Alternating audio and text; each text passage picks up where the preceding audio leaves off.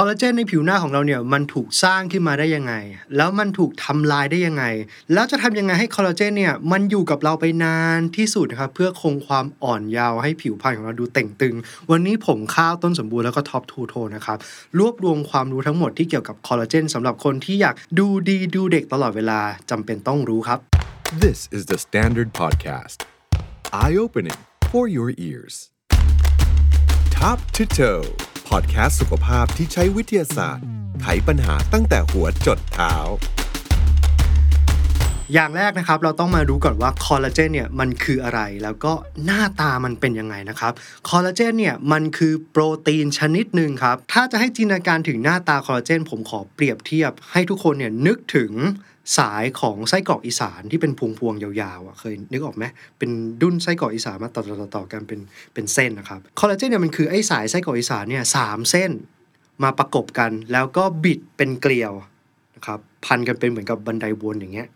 พันกันเป็น 3 เกลียวทบกันไปทบกันมานะครับ นั่นแหละคือโปรตีนหนึ่งตัวที่เป็นคอลลาเจนแล้วองค์ประกอบที่เล็กที่สุดของคอลลาเจนเนี่ยคือ amino acid ครับหรือว่ากรดอะมิโน ซึ่งก็เทียบเท่ากับไอ้เจ้าไส้กรอกอีสานแต่ละเม็ด นะครับที่มาเรียงตัวต่อๆกันเนาะด้วยความที่คอลลาเจนเนี่ยเป็นโปรตีนที่มีขนาดใหญ่มากนะครับประกอบไปด้วยกรด amino acid เนี่ยมาเรียงต่อๆกันเนี่ยเป็นพันตัวเลยนะครับเพราะฉะนั้นคอลลาเจนแต่ละชนิดก็จะมีคุณสมบัติที่แตกต่างกันออกไป ขึ้นอยู่กับชนิดของกรด amino acid ที่มาเรียงต่อกันรวมไปถึงลำดับของกรด amino acid ที่มาเรียงต่อกันด้วยนะครับในร่างกายของเราเนี่ยมีคอลลาเจนทั้งหมด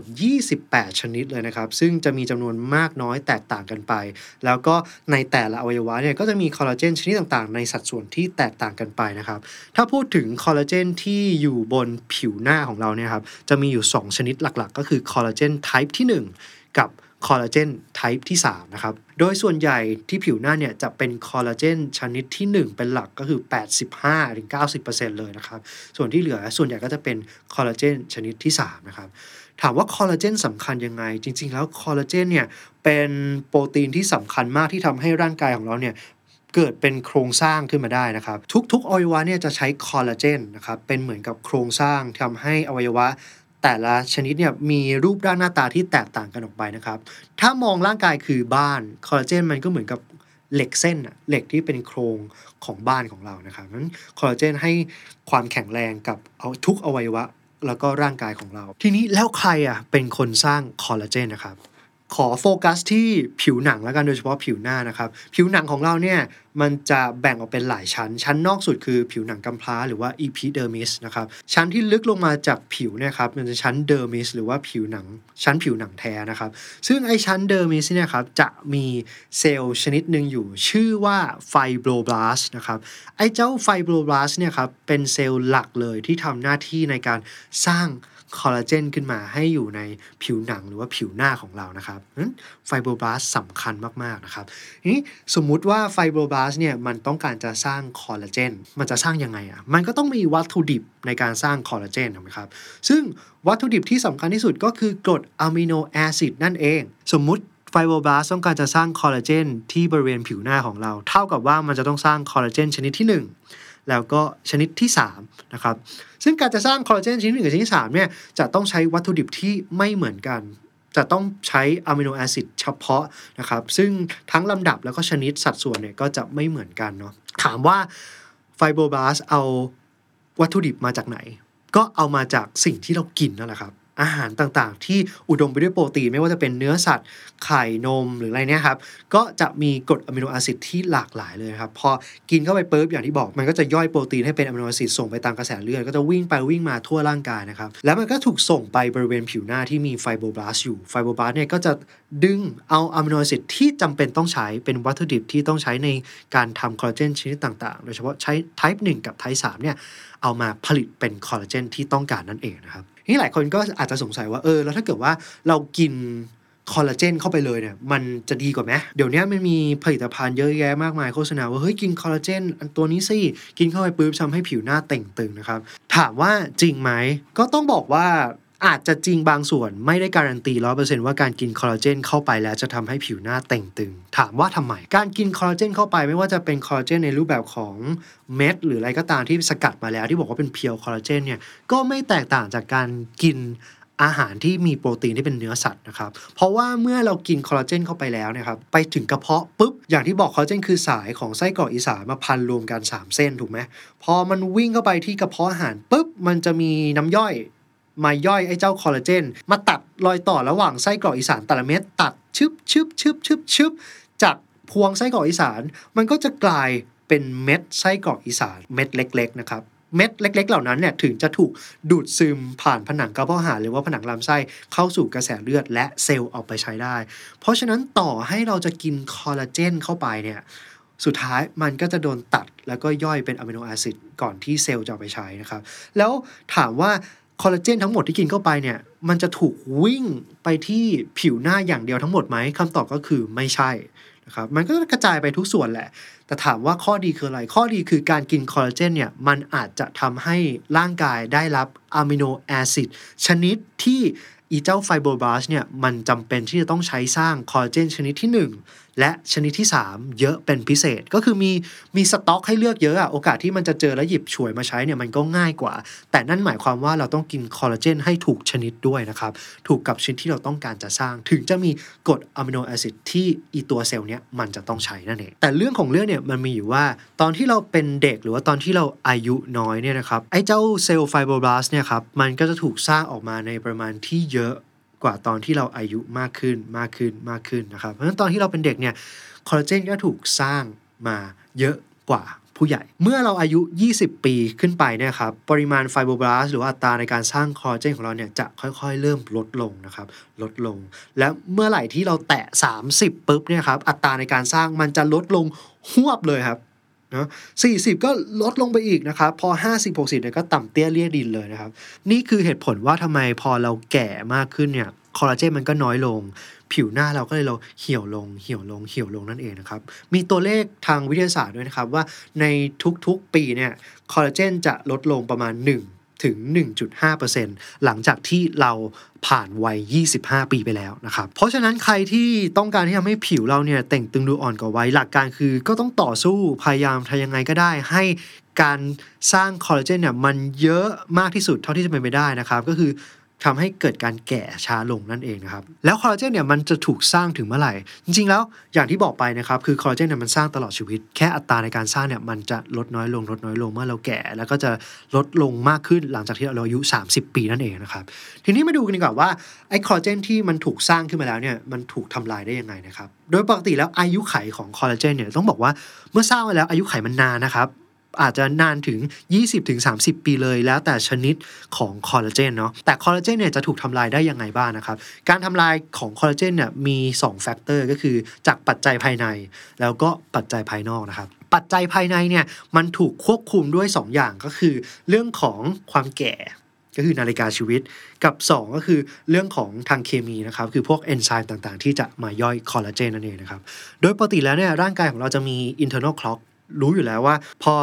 ร่างกายมันแก่เนี่ยครับคอลลาเจนเนี่ยมันก็จะเสื่อมสภาพไปตามอายุไขของมันเนาะพอถึงจุดหนึ่งเนี่ยที่คอลลาเจนมันมันเริ่มมีอายุ 20-30 ปีนะครับมันจะรู้ตัวเลยครับ จะมีกระบวนการเนี่ยที่จะ turn on เหมือนกับสวิชเปิด เพื่อที่จะสั่งให้มาจัดการคอลลาเจนที่มันแก่แล้วกำจัดออกไปนะครับ ซึ่งมันคือกระบวนการเอจจิ้งปกตินะครับ อย่างที่2นะครับก็คือเอนไซม์ คือโดยปกติแล้วเนี่ยครับในในผิวหนังของเราเนี่ยก็จะมีเอนไซม์ในการย่อยโปรตีนอยู่แล้ว ซึ่งเอนไซม์เหล่านี้มันจะถูกกระตุ้นเพิ่มมากขึ้นได้ด้วยจากแสงแดด แล้วก็จาก พวกฟรี r รดิคอลต่างๆ หรือว่าสารพิษต่างๆ ที่เกิดขึ้นในร่างกายนะครับ ยิ่งมีสารพิษเยอะหรือได้รับแสงแดดเยอะเนี่ยมันก็กระตุ้นให้มีเอนไซม์เหล่านี้เยอะขึ้น แล้วก็จะจัดการกับคอลลาเจนของเราได้รวดเร็วมากยิ่งขึ้น ทั้ง 2 อย่างนั้นคือปัจจัยภายใน ปัจจัยภายนอกเนี่ยคืออะไรปัจจัยภายนอกเนี่ยมันก็คือเรื่องของไลฟ์สไตล์ในการใช้ชีวิตแล้วนะครับถ้าเกิดว่าเราใช้ชีวิตไม่ดีนะครับไม่ว่าจะเป็นกินไม่ดีนอนไม่ดีเครียดไม่ออกกำลังกายต่างๆ เจอแสงแดดเยอะๆนะครับสูบบุหรี่กินเหล้าเนี่ยครับมันก็ยิ่งทำให้คอลลาเจนเนี่ยสลายไปได้เร็วมากยิ่งขึ้นนั่นเองเนาะทีนี้ผมเชื่อว่าหลายคนอยากจะดูแล้วว่าถ้าเกิดเราอยากจะให้คอลลาเจนเนี่ยอยู่กับเราไปได้นานที่สุด เพื่อให้เราเนี่ยผิวพรรณเต่งตึงได้นานแก่ช้าเนี่ยต้องทำยังไงนะครับ หลักการมี 2ออย่างคือ 1 คือลดการทำลายคอลลาเจนให้ได้มากที่สุด กับ 2 คือพยายามหาวิธีในการกระตุ้นการสร้างคอลลาเจนให้ได้มากที่สุดนะครับ เรามาเริ่มจากการลด การทำลายคอลลาเจนดีกว่านะครับ จะลดการทำลายคอลลาเจนต้องรู้จักศัตรูคอลลาเจน บอกไปแล้วนะครับศัตรูอย่างที่หนึ่งของคอลลาเจนจริง ๆ แล้วมันคือแสงแดดนั่นเองนะครับ แสงแดดเนี่ยมี UV อยู่ ไอ้เจ้า UV นี่แหละนะครับ มันสามารถที่จะไปกระตุ้นกระบวนการในการทำลายคอลลาเจนได้นะครับ หรือรวมไปถึงทำให้เอนไซม์ต่างๆเนี่ยมัน active มีการสร้างมากยิ่งขึ้น ก็จะมากำจัดแล้วก็ย่อยคอลลาเจนได้นะครับ เพราะฉะนั้น skincare routine ที่จำเป็นแล้วสำคัญที่สุด ก็คือ sunblock หรือว่าครีมกันแดดนั่นเองนะครับ ใครที่ ไม่อยากลงทุนเยอะหรือว่าขี้เกียจดูแลในการบำรุงผิวนะครับ อย่างน้อยขอเลยครับ ใช้ครีมกันแดดก่อนออกจากบ้านนะครับสำคัญมากๆ เป็นการปกป้องคอลลาเจนเราได้ดีมากที่สุดนะครับ อีกอย่างหนึ่งและการแถมไปนะครับ นอกจากครีมกันแดดคือมอยเจอไรเซอร์นะครับ คือมอยเจอไรเซอร์ก็สำคัญ เพราะว่าในผิวของเราเนี่ยนอกจากคอลลาเจนแล้วนะครับ ที่ทำให้ผิวตึงเนี่ยมันยังมีอีลาสติน แล้วก็ยังมีสารอื่นๆ อย่างเช่น hyaluronic acid นะครับหรือพวก GAG proteoglycans ต่างๆนะครับซึ่งสารเหล่านี้ทำหน้าที่ในการอุ้มน้ำเยอะนะครับเมื่อไหร่ที่ผิวพรรณของเราเนี่ยมีความชุ่มชื้นอิ่มน้ำนะครับคอลลาเจนเนี่ยก็จะอยู่ในสภาพที่ดี แล้วก็โดนทำลายช้าลงไปด้วย เพราะฉะนั้นทั้งมอยเจอไรเซอร์แล้วก็ครีมกันแดด เป็นสิ่งที่สำคัญมากในการลดการทำลายของคอลลาเจนนะครับศัตรูตัวที่ 2 ของคอลลาเจนคือน้ำตาลครับ หลายคนอาจจะเฮ้ย ไม่เคยรู้มาก่อนว่าน้ำตาลคือศัตรูนะครับคือคอลลาเจนเนี่ยเวลาที่มันแก่แล้วมันจะโดนกำจัดนะครับกระบวนการภายในนั้นคือน้ำตาลเนี่ยมันจะมาเกาะกับคอลลาเจนนะครับแล้วก็จะทำให้ไอสายคอลลาเจนที่มันแข็งแรงเนี่ยมันค่อยๆ แตกตัวเป็นสายเล็กๆนะครับแล้วก็จะถูกย่อยได้ง่าย แล้วก็สลายไปในที่สุดนะครับเพราะฉะนั้นถ้าเกิดว่าเรากินน้ำตาลเยอะน้ำตาลเหลือเฟือในเลือดเลยนะครับโอกาสที่น้ำตาลในเลือดมันเยอะ แล้วมันก็จะทะลักไปเจอกับคอลลาเจนบริเวณผิวหน้าเราก็จะเยอะขึ้น เพิ่มโอกาสที่จะทำให้น้ำตาลไปเกาะพอเกาะปุ๊บเนี่ยคอลลาเจนก็จะแตกตัวแล้วก็ถูกย่อยสลายได้ง่ายขึ้นนั่นเองนะครับฉะนั้นควบคุมน้ำตาลในเลือดให้ดีครับ ก็จะช่วยทำให้คอลลาเจนอยู่กับเราได้นานมากยิ่งขึ้นครับศัตรูตัวที่3นะครับคือการอดนอนครับอดนอนปุ๊บทำให้ฮอร์โมนคอร์ติซอลสูงขึ้นฮอร์โมนคอร์ติซอลคือฮอร์โมนแห่งความเครียด เมื่อไหร่ฮอร์โมนตัวนี้เยอะการสร้างคอลลาเจนก็จะทำได้ไม่ดีครับเพราะฉะนั้นศัตรูตัวที่ 4 ก็คือความเครียดนั่นเอง ด้วยหลักการเดียวกันก็คือทำให้คอร์ติซอลเนี่ย สูงมากยิ่งขึ้นนะครับศัตรูตัวที่ 5 นะครับ ก็คือพวกฟรี radical หรือว่าสารพิษต่างๆนะครับ ถามว่าฟรี radical เนี่ยมันคืออะไรนะครับฟรี radical เนี่ยคือสารที่มันไม่เสถียรสูญเสียอิเล็กตรอนแล้วกันนะครับ ซึ่งส่วนใหญ่สารในร่างกายของเราเนี่ยมันจะเสถียรแต่มันจะไม่เสถียรก็ต่อเมื่อมันถูกรังสี UV บ้างแหละ ถูกสารพิษบางอย่างบ้างแหละ มากระตุ้นมันทำให้มัน อยู่ในสภาวะที่ขาดอิเล็กตรอนนะครับหรือว่าไม่เสถียรพอมันไม่เสถียรปุ๊บเนี่ยมันก็พยายามจะวิ่งอะมันว้าวุ่นอะมันก็จะวิ่งไปทั่วร่างกายแล้วก็ชนนู่นชนนี่ชนนั่นนะครับก็จะทำลายทั้งเซลล์ทำลายทั้งสารต่างๆ ที่สำคัญรวมไปถึงคอลลาเจนด้วยนะครับ เพื่อที่อาจะวิ่งหาตามหาอิเล็กตรอนแล้วทำให้มันจิตใจสงบมากยิ่งขึ้นนั่นเองนะครับเพราะฉะนั้นนะครับเราต้องทำให้ร่างกายของเราเนี่ยมี free radical อยู่น้อยที่สุดถามว่าทำไงอะกินสารที่มี antioxidant ครับสารที่มี antioxidant ต่างๆเนี่ยครับจะทำหน้าที่ในการ balanceให้ไอ้เจ้า ฟรีไร d i c a l ต่างๆเนี่ยมันสงบอยู่ในสภาวะที่เสถียรแล้วก็ไม่ทำลายข้าวของที่อยู่ในร่างกายของเรานะครับ antioxidant มีในไหนบ้างนะครับหลักๆก็คือในตระกูลเบอร์รี่องุ่นแดงนะครับเดี๋ยวผมทำอีก episode หนึ่งที่เกี่ยวกับ antioxidant ล้วนๆเลยแล้วกันให้ทุกคนแล้วกันเนาะศัตรูตัวต่อมาของ คอลลาเจนคือสุขภาพของลำไส้ที่ไม่ดีนะครับ เมื่อไหร่ก็ตามที่ gut health ไม่ดีเนี่ยมันสามารถที่เกิด toxin หรือว่าสารพิษต่างๆ เกิดขึ้นได้เยอะ อย่างที่บอกไปสารพิษนี่แหละทำให้เกิดฟรี r ร d i c a l ต่างๆ แล้วทำลายคอลลาเจนได้นะครับ และสุดท้ายศัตรูของคอลลาเจนก็คือการกินอาหารที่ไม่มีคุณภาพนะครับ เพราะว่าการจะสร้างคอลลาเจนต้องการ amino acid ที่จำเป็นหลายตัวแล้วก็ปริมาณที่เยอะด้วย เพราะฉะนั้นจำเป็นต้องกินอาหารที่อุดมไปด้วยโปรตีนเยอะๆนะครับ ก็จะทำให้มีวัตถุดิบในการไปสร้างคอลลาเจนนั่นเองครับ นอกจากเราจะป้องกันตัวเองไม่ให้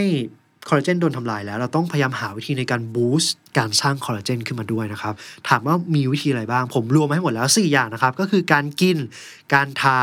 การฉีด แล้วก็การทำเลเซอร์นะครับ ไล่ไปทีละอันแล้วกันนะครับ การกินอย่างที่บอกนะครับว่ากินโปรตีน การสร้างคอลลาเจนเนี่ยกินโปรตีนเถอะ กินเนื้อนมไข่เนี่ยยังไงก็เพียงพอนะครับ แต่ถ้าใครต้องการจะเสริม แล้วก็อยากจะกินคอลลาเจนเพื่อความมั่นใจนะครับ ก็กินได้ครับ แต่ก็เลือกคอลลาเจนให้ถูกชนิด ถ้าเกิดสำหรับผิวหน้าคอลลาเจน type 1กับ type 3นะครับ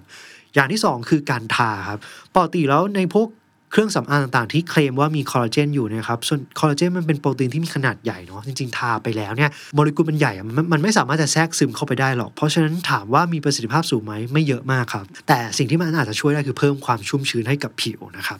อย่างที่ 3 คือเรื่องของการฉีดคอลลาเจนนะครับ ใครอยากจะแบบมาเร็วเลยนึกถึงฉีดฉีดมันเข้าไปแล้วกัน ถามว่าการฉีดคอลลาเจนช่วยได้ไหมช่วยได้ครับ การฉีดคอลลาเจนมันคือ การฉีดสารเติมเต็มเข้าไปในผิวหน้าไม่ต่างกับการฉีดฟิลเลอร์นะครับ ซึ่งคอลลาเจนเนี่ยมันก็คือเป็นฟิลเลอร์ชนิดหนึ่งนั่นเองเป็นสารเติมเต็มที่ฉีดเข้าไปแล้วเนี่ยมันไปทำให้ ผิวของเราเนี่ยมันเต็มขึ้น มันก็จะดันออกมามากขึ้น ผิวก็จะดูเต่งมากยิ่งขึ้นนะครับ แต่การฉีดคอลลาเจนเนี่ยมีสิ่งที่ต้องระวังนิดนึงนะครับ ก็คือว่าคอลลาเจนเนี่ยมันมาจากไหนแล้วเราจะแพ้ไหมนะครับ โดยปกติแล้วนะครับคอลลาเจนที่นิยมนำมาฉีดหน้ามากที่สุดนะครับ เป็นคอลลาเจนที่มาจากวัว ซึ่งมีการรับรองความปลอดภัยจากองค์การที่ดูแลเรื่องความปลอดภัยทางด้าน อาหารและยาเนี่ยเยอะแยะมากมายเลยครับ แต่ละคนต้องไปดูแล้วกันเนาะเวลาที่ไปคลินิกเนี่ยก็ต้องดูว่าเอ้ยเป็นยี่ห้อที่โอเค หรือเปล่ามีมาตรฐานไหมนะครับและ ที่สำคัญควรจะมีการทดลอง skin test ก่อนนะครับ ว่าเอ้ยเราแพ้คอลลาเจนตัวนี้ไหมครับ ซึ่งคุณหมอเนี่ยจะมีวิธีในการ test เป็น routine เนาะเพราะฉะนั้นเราต้องมั่นใจก่อนว่าเฮ้ยเราไม่แพ้คอลลาเจนที่เราจะฉีดถึงจะทำการฉีดได้นะครับ แต่คอลลาเจนที่ฉีดเข้าไปเนี่ยอย่างที่บอกว่ามันมาจากสัตว์ชนิดอื่นนะครับ พอฉีดเข้าไปแล้วเนี่ยมันมีอายุไขของมันที่ค่อนข้างสั้นเพราะฉะนั้นเราอาจจะต้องเติมทุกๆ 1 ปีนะครับแล้วแต่ว่าระบบภูมิคุ้มกันของเราเนี่ยมันจะกำจัด ไอ้เจ้าคอลลาเจนที่ฉีดเข้าไปช้าเร็วแตกต่างกันไป ขึ้นอยู่กับบุคคลครับ วิธีสุดท้ายที่จะกระตุ้นการสร้างคอลลาเจนได้คือการทำให้เกิดแผลนั่นเองนะครับ ซึ่งการทำให้เกิดแผลที่เป็นเทคนิคทางคลินิกเสริมความงามเนี่ยก็คือการใช้เลเซอร์นั่นเองครับ เอาเลเซอร์หรือว่าความร้อนต่างๆนะครับ มายิงเข้าไปบริเวณที่ผิวหน้าของเรานะครับ ความร้อนเนี่ยมันก็จะวิ่งเข้าไปแล้วก็ทำลายส่วนต่างๆ ที่อยู่ใต้ผิวของเราทำให้เกิดแผลภายในนะครับ เมื่อไหร่ก็ตามที่ ผิวหนังเกิดแผลเนี่ยครับมันก็เหมือนเป็นการไปปลุกไอ้เจ้า fibroblast ให้ตื่นขึ้นมาแล้วก็ทำหน้าที่ในการสร้างคอลลาเจนออกมา เพื่อที่จะซ่อมแซมแผลนะครับนั้นวิธีการนี้ครับจะทำให้คอลลาเจนเนี่ยถูกสร้างขึ้นมาได้ รวดเร็วแล้วก็มีประสิทธิภาพค่อนข้างสูงเลยทีเดียวนะครับ เพราะฉะนั้นจะเห็นว่าตามคลินิกเนี่ยมีโฆษณาเยอะแยะเลย ไม่ว่าการทำ HIFU Ulthera Thermage Pico เลเซอร์ต่างๆ พวกนี้ครับ หลักการเดียวกันทำให้เกิดแผลนั่นเองนะครับ แล้วก็ทำให้มีการสร้างใหม่ของคอลลาเจนนะครับ ซึ่งหลักการนี้ก็ใช้ในการรักษาหลุมสิวเช่นกันเนาะเพราะฉะนั้นยิงเลเซอร์ปุ๊บ ก็มีการสร้างคอลลาเจนขึ้นมาดันหลุมสิวที่มันลึกๆ ให้มันตื่นขึ้นนั่นเอง นะครับ เพราะฉะนั้นใครที่อยากจะดูเด็กดูอ่อนกว่าวัยผิวหน้าดูดี เต่งตึงอ่อนเยาว์นี่ครับจำเป็นที่จะต้องดูแลคอลลาเจนของเราให้ดีนะครับ และยิ่งใครดูแลเร็วเนี่ยยิ่งได้เปรียบนะครับ ผมบอกเลยว่าตั้งแต่อายุ 20เนี่ยคนจะเริ่มดูได้แล้วนะครับเพราะถ้าปล่อยไว้ 25 30 เนี่ย